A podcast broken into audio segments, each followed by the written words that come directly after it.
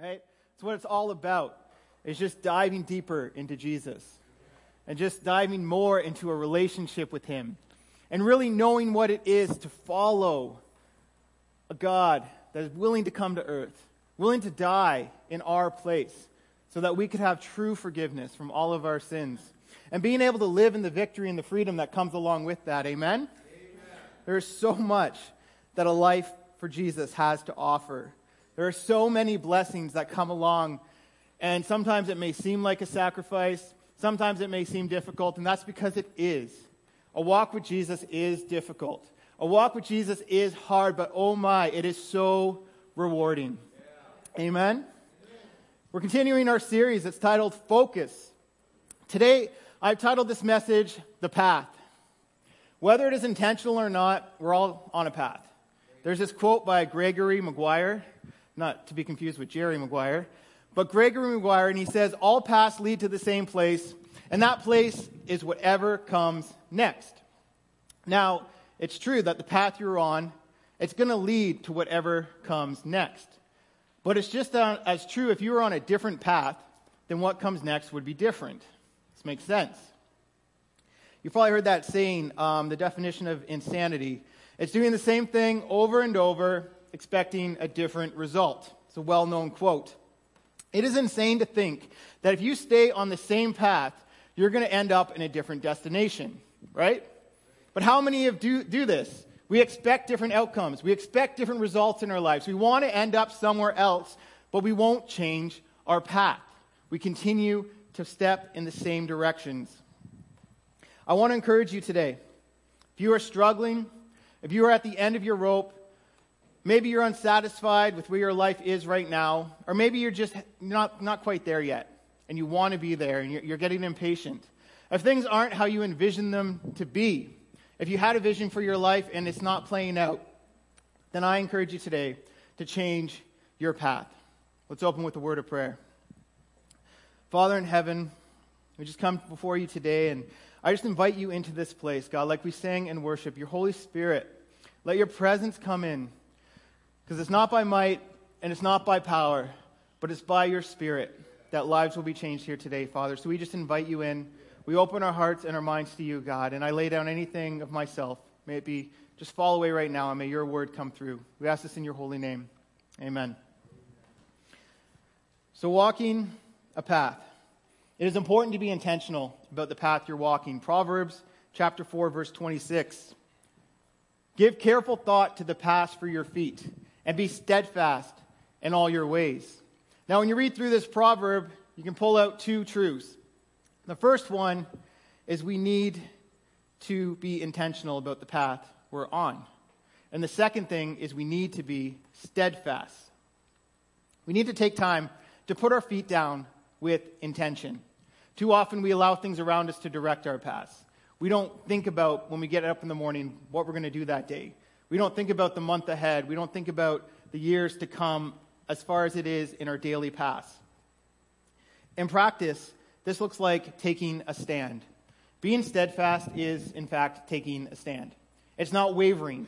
It's not changing what you have as your moral compass. Others around you will try to pull you off course, but we are called to remain steadfast. We are easily pulled off course when the path that we're on has little to no substance. This is why I believe following God in His ways, staying on the righteous path, is the right one. By definition, righteous is the right way, it's the way to be.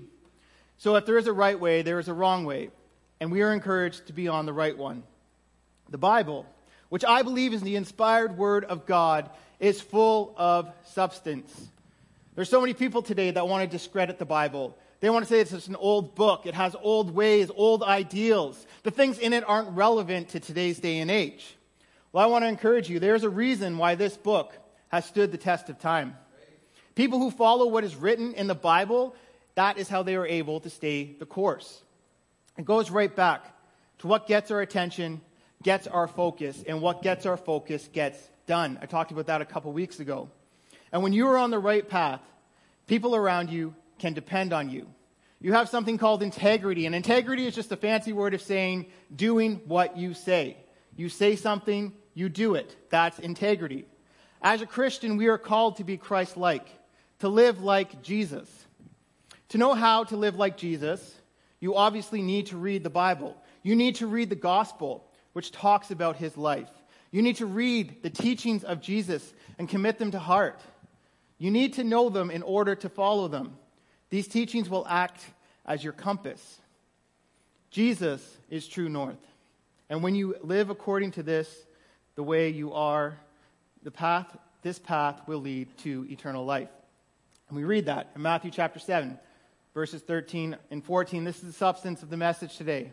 This is what we need to get into us. This is what we cannot depart away from. So, Matthew 7, 13 and 14. Enter through the narrow gate, because the wide gate and broad path is the way that leads to destruction. Nearly everyone chooses that crowded road. The narrow gate and the difficult way leads to eternal life. So few even find it. When we are on the narrow path, it is difficult. When we have our compass, compass orientated correctly, we make the right decision. When we are faced with really tough decisions, when we don't know which way to go, because often in our lives we come to a fork in the road, right? We come to a spot and we have a decision to make. Will I choose this path or will I choose that path? Will I do the right thing or will I do the wrong thing? These are all decisions we face every day, often minute by minute. Just because you're on the narrow path that leads to eternal life, it doesn't mean you're going to stay on that path, and that's hard for some of us to hear. We, we, don't, we think like once saved, always saved, and, and there's true salvation, and there's people out there who are false converts because they're not really grasping this. They're not getting a hold of this message that Jesus preached in Matthew chapter 7. Life, it has no shortcuts. You take your eyes off of Jesus and onto the world and onto what glitters, what looks promising, you may just end up being fooled. I'm going to go through this exact same passage again, but through the message version. I like the way it puts it. So, Matthew chapter 7, 13 and 14 in the message version. Don't look for shortcuts to God.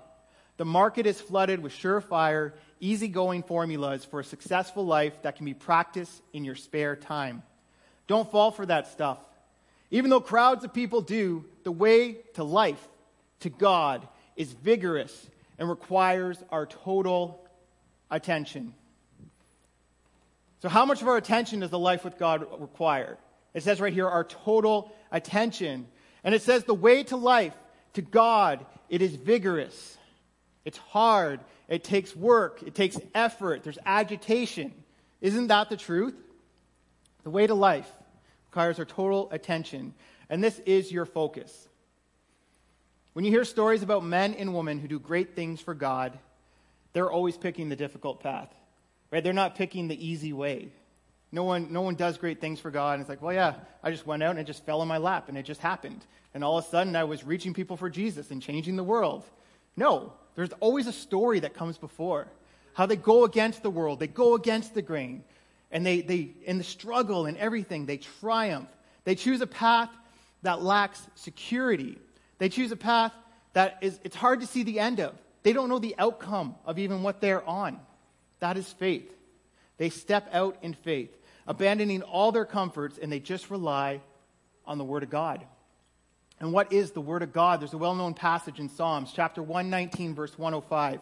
It says, Your Word is a lamp for my feet and a light on my path. The Word of God. The Word of God is what lights our path. But only enough for your next step. It says, A light unto your feet. It's not a spotlight 20 years down the road so you know exactly how it's going to end up. Where would your faith be if that's how the Word worked? But it will give you enough to know what your next step is. This is why it's so crucial to be in the Word every single day. You miss those days, you don't know what your next step is. You might take the wrong decision when you come to that fork in the road. This is how you walk with God. It's not easy, there's no shortcuts. It's not a wide road. If you're on a path that seems easy and everyone's coming along with you and you're like, hey, this is good, then watch out because we're told that that path leads to destruction. There's a story very early on in the Bible. It's about two brothers. One does what is right, and the other brother takes shortcuts. Genesis chapter 4, verses 2 to 7. Now Abel kept flocks, and Cain worked the soil. In the course of time, Cain brought some of the fruits of the soil as an offering to the Lord. And Abel also brought an offering, fat portions from some of the firstborn of his flock. The Lord looked with favor on Abel and his offering, but on Cain and his offering he did not look with favor. So Cain was very angry, and his face was downcast. Then the Lord said to Cain, Why are you angry? Why is your face downcast? If you do what is right, will you not be accepted? But if you do not do what is right, sin is crouching at your door. It desires to have you, but you must rule over it. So in this story, we see Abel. He's doing what is right. He brings a good offering to God, and God looks at him with favor. He looks at his offering fondly. Conversely, Cain brings this offering that, that isn't right, isn't his first fruits, and, and he gets angry and jealous because God doesn't, doesn't look at him fondly. And God responds very matter of fact, and he says, Do what is right, and you will be accepted. It's so easy. That's kind of like what Jesus is calling us to do. He says, Walk the narrow path, and you will enter the narrow gate. Just do it. Just do it. And there's also a warning here in this story. God says to Cain, If you do not do what is right, sin is crouching at your door. It desires to have you, but you must rule over it. It doesn't say you kind of have to, to rule over sin. It doesn't say it's an option or a choice, but God says you must. When God says you must do something, you must do that thing. Right? Like, this is something as Christians we don't preach a lot about. We don't say that you must rule over sin. We kind of say just fall into sin, it's okay, God will forgive you, everything's all right. It'll all work out in the end. But here it's Jesus says, no, you, if you're not on the narrow path, you won't enter the narrow gate. So, how do we reconcile these things in our mind? By taking the wide road and shortcuts, we're leaving ourselves open to the attacks from the enemies. It's like leaving yourself vulnerable.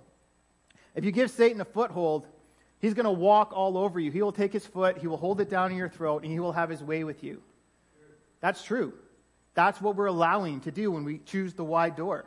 It says sin is crouching at your door. Crouching. Satan prowls around like a roaring lion, looking to devour, looking to eat you, looking to attack you. You know that image of a lion when he's hunting his prey and he's going through the grass, right? And he crouches down real low. And all of a sudden, he's quiet and he sees his prey. And he waits for us to be weak. And then he attacks us. Just like that. This is the image that Scripture gives us. It talks about Satan as a lion on the prowl. He desires to have you. But Cain is reminded in this passage to rule over sin. But we know what happens, some of us, right? Like, unfortunately, Cain doesn't rule over sins. He doesn't heed these words and he allows anger and jealousy to consume him. Cain gives into his sinful nature and he ends up killing his brother. There's many examples of this in the Bible, many examples of people giving into their sinful nature. And unfortunately, there's been many examples of this in our human history since the time the Bible was written, and there will be continue to be people in today's culture. There's many people today in our world, in our country, in our city that just give in to sin. They commit these great offenses against God, against God's creation. We see it. We hear the stories. We've been victims of it. We experience this. It's not like a person wakes up one day and says, Hey, I think today I'm going to be a murderer. That seems like a good career path. It's not how it works. You know, we can laugh at that, but the truth is, it's a slow fade. And it's many micro decisions that lead us to those dark places. It's the one wrong decision after another wrong decision, and becomes more normal to us and more acceptant to us. And we, and we live in this world and this society, and these things, they're like, yeah, no, it's okay. It's okay to, to not follow these words in the Bible. It's okay. There's just a little, a little bit of sin is okay. We, we lie to ourselves and we tell us that way. And if you're on that wide open highway, you are headed away from God. When you have those thoughts, when you're tempted to take shortcuts but you think it's going to be easier, I encourage you to nip it in the bud. When you have that temptation, nip it in the bud. Speak the name of Jesus over it. Call out in the Holy Spirit. Nip it in the bud. When you get distracted by the world, nip it in the bud. Don't let it linger. Don't look again. Getting off the narrow path and onto the wide road, it starts with lies and deceit.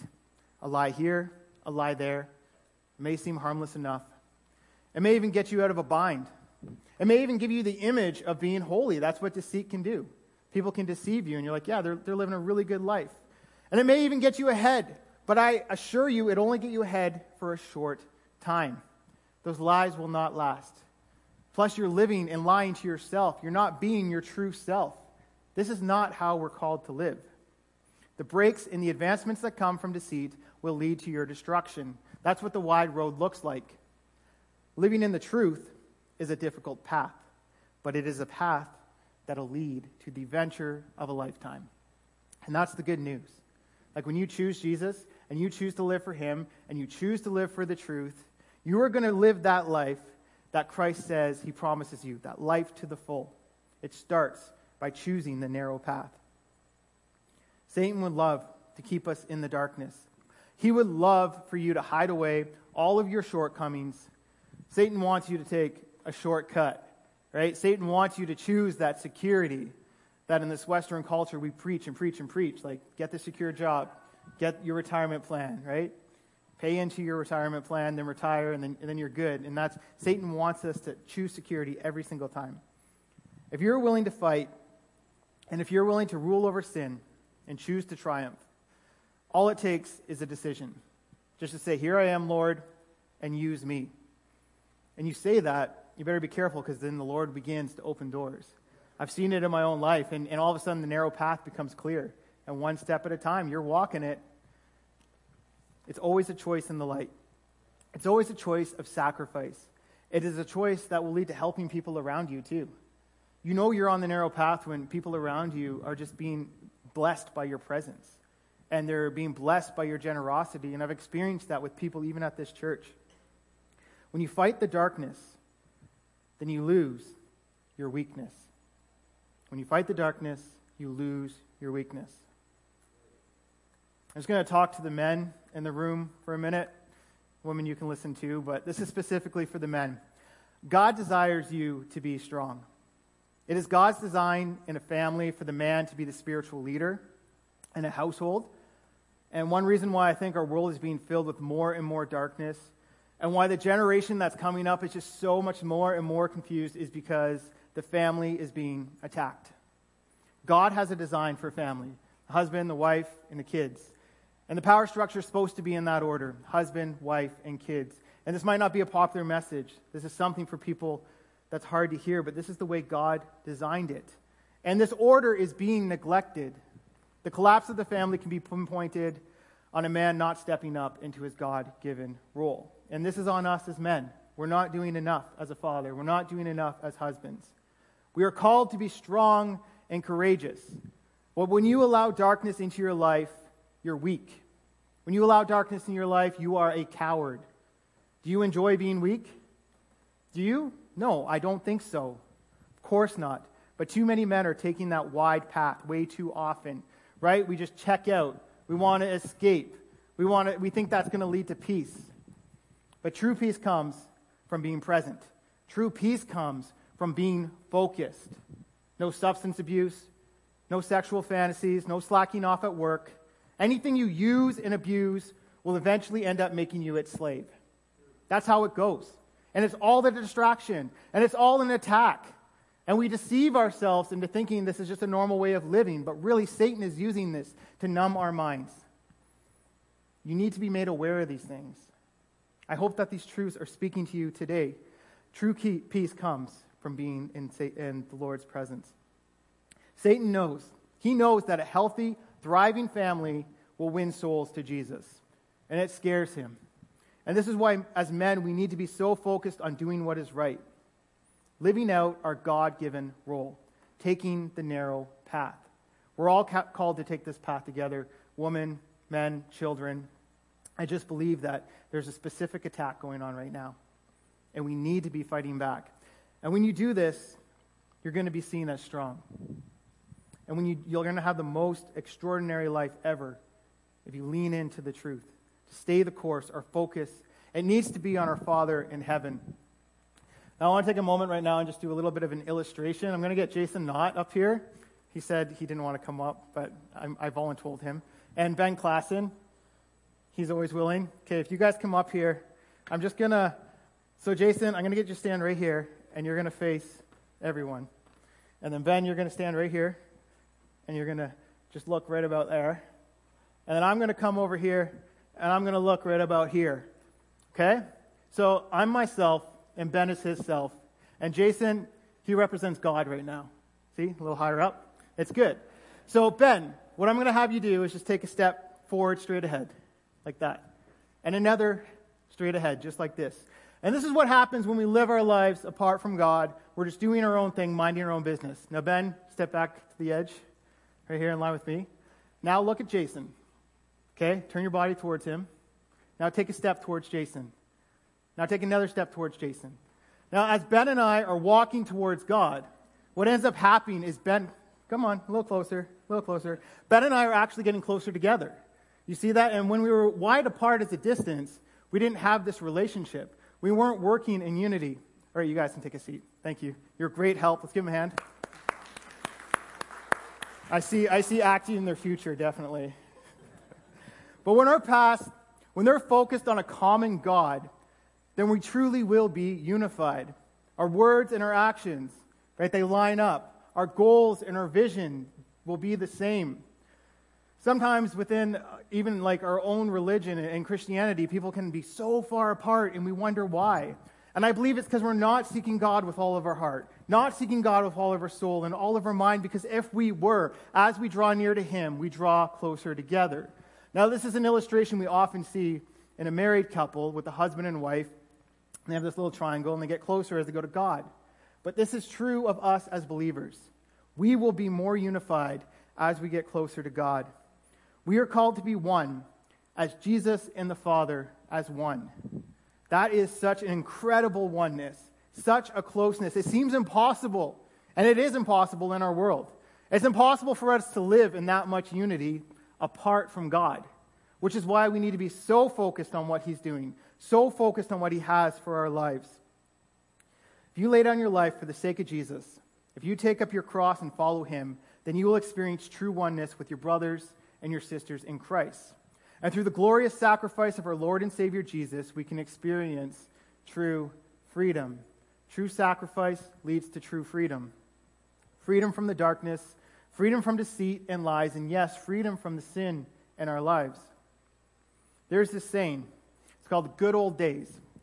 Remember my grandpa would always talk about the good old days when stuff was cheaper, when a handshake was as good as a signed contract, and people were just generally better. Men and women were honest, and, and talks about it and talks about it. Now, I didn't live back then, and from what I can tell, there's, people still have their problems, right? And they definitely still needed Jesus. But if I am perfectly honest, there's something inside me that longs for the good old days. I do believe people are tired of New Age ideas and that there's this recognition that we need to humble ourselves. We need to pray. We need to ask for forgiveness for what's going on in the world. And then God will heal our land. We need to turn back to righteousness, follow God with all of our heart. People are fed up with all these new pathways. There seems to be a new pathway every single day. There seems to be a way new to identify ourselves, a new way to be, a new way to live. The next best thing is always out there. And I see all these pathways leading to confusion and leading to corruption, leading to depression and anxiety, leading to perversion and to darkness. All these options are only leading us away from God and just, just scattering us. That wide road is so wide that I could be here, you could be over there. We're not living in unity, we're not living in harmony. We're wandering around like lost sheep, not knowing where to go. That's what the wide road does. I'm here to tell you there is a true path, a narrow road. When we are faced with which way to go, we should look at the ancient paths. Jeremiah chapter 6, verse 16. You may not know this verse, but it's good. It says, This is what the Lord says Stand at the crossroads and look. Ask for the ancient paths. Ask where the good way is and walk in it, and you will find rest for your souls. Ask where the good way is. Do we do that enough in our lives as we're walking around and we have decisions to make? Maybe we have these life altering decisions. Do, is the first thing on our minds, where's the good way? Not usually. Sometimes it's where's the easiest way. Sometimes it's where the way that I can profit the most and make the most money, right? We look for those shortcuts all too often. But we're supposed to ask, where is the good way? I've shown you the good way today. It's the narrow gate and the narrow path. It's the difficult way. It's the way of truth and the way of life. The holy way. The only way to life. It's the Jesus way. And you read in John, John 14, 6, Jesus answered, I am the way and the truth and the life. No one comes to the Father except through me. So, how do we get to God? Through Jesus. Jesus, right? And what's the other way? There is no other way. He's the only way. The only way to get to Jesus is and to heaven is through Jesus. Can I tell you statistically the church is no different from the world? And that's kind of hard to hear. But statistically, abortion is just as prevalent in the church as it is in the world. Statistically, divorce is just as prevalent in the church as it is in the world. Statistically, drug use is just as prevalent in the church as it is in the world. And I'm here, there should be a difference. There isn't a difference, but there should be a difference. Do you know what happens when you claim to be a Christian, but you live in the same world that the, uh, the way that the world does? What happens is you end up getting tired. You end up getting worn out because you're always trying to put on this image. You're always trying to fight. You're always wrestling with your inner demons.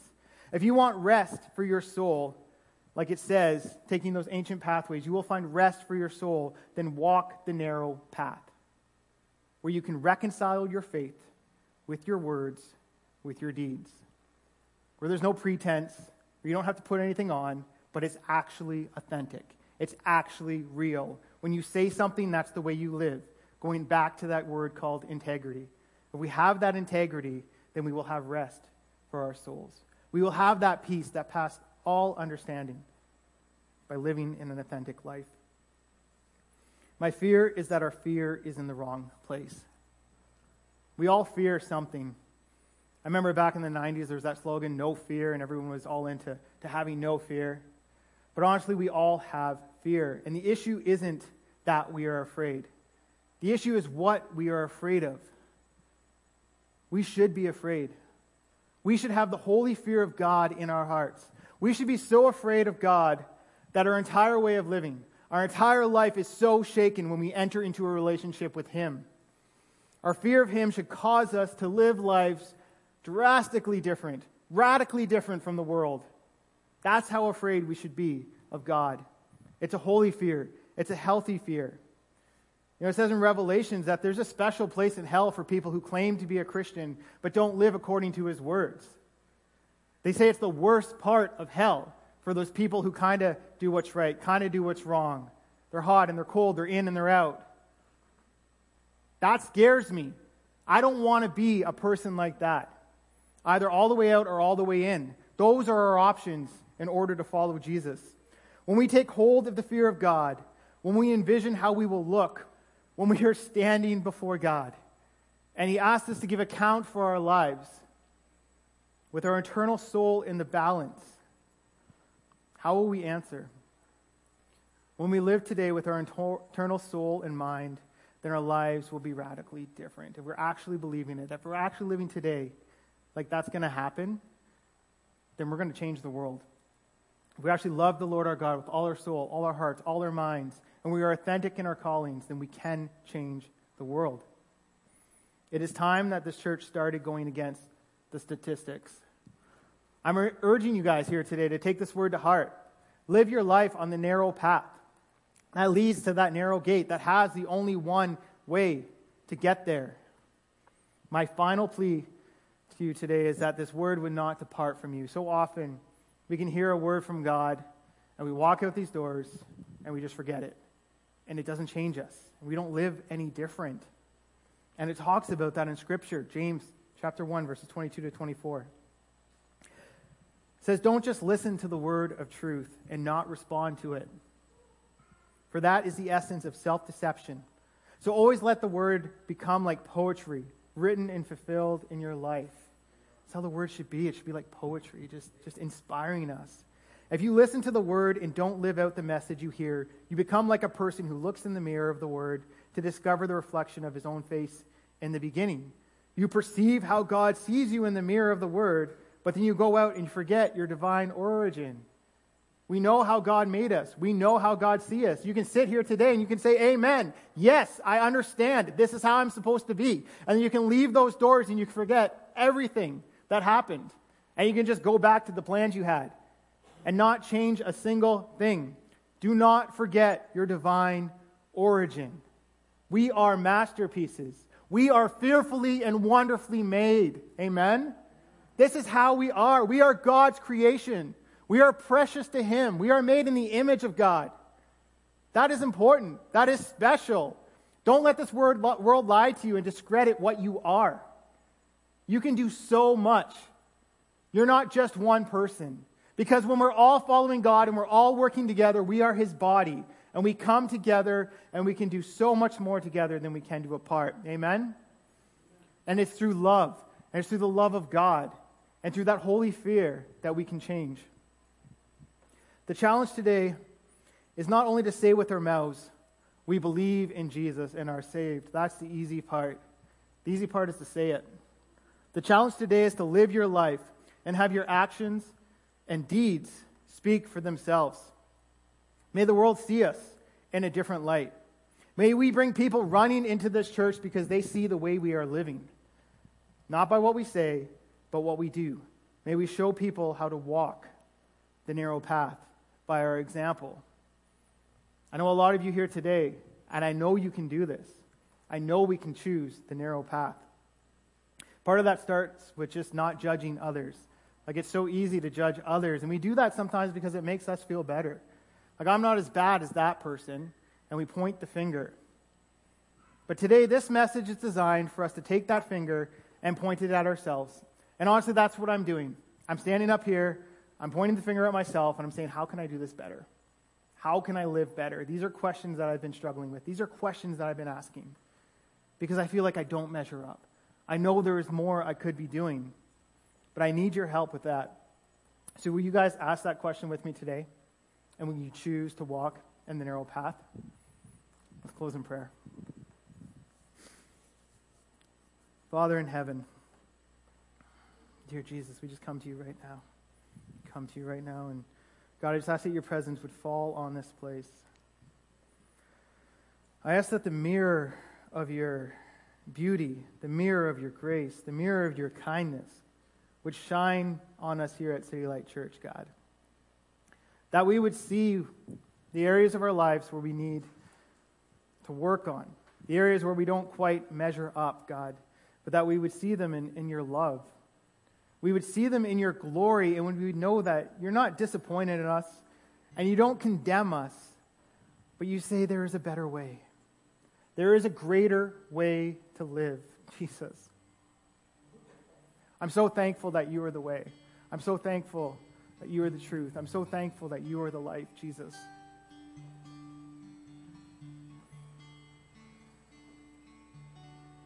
You are the only way, only way for us to be saved.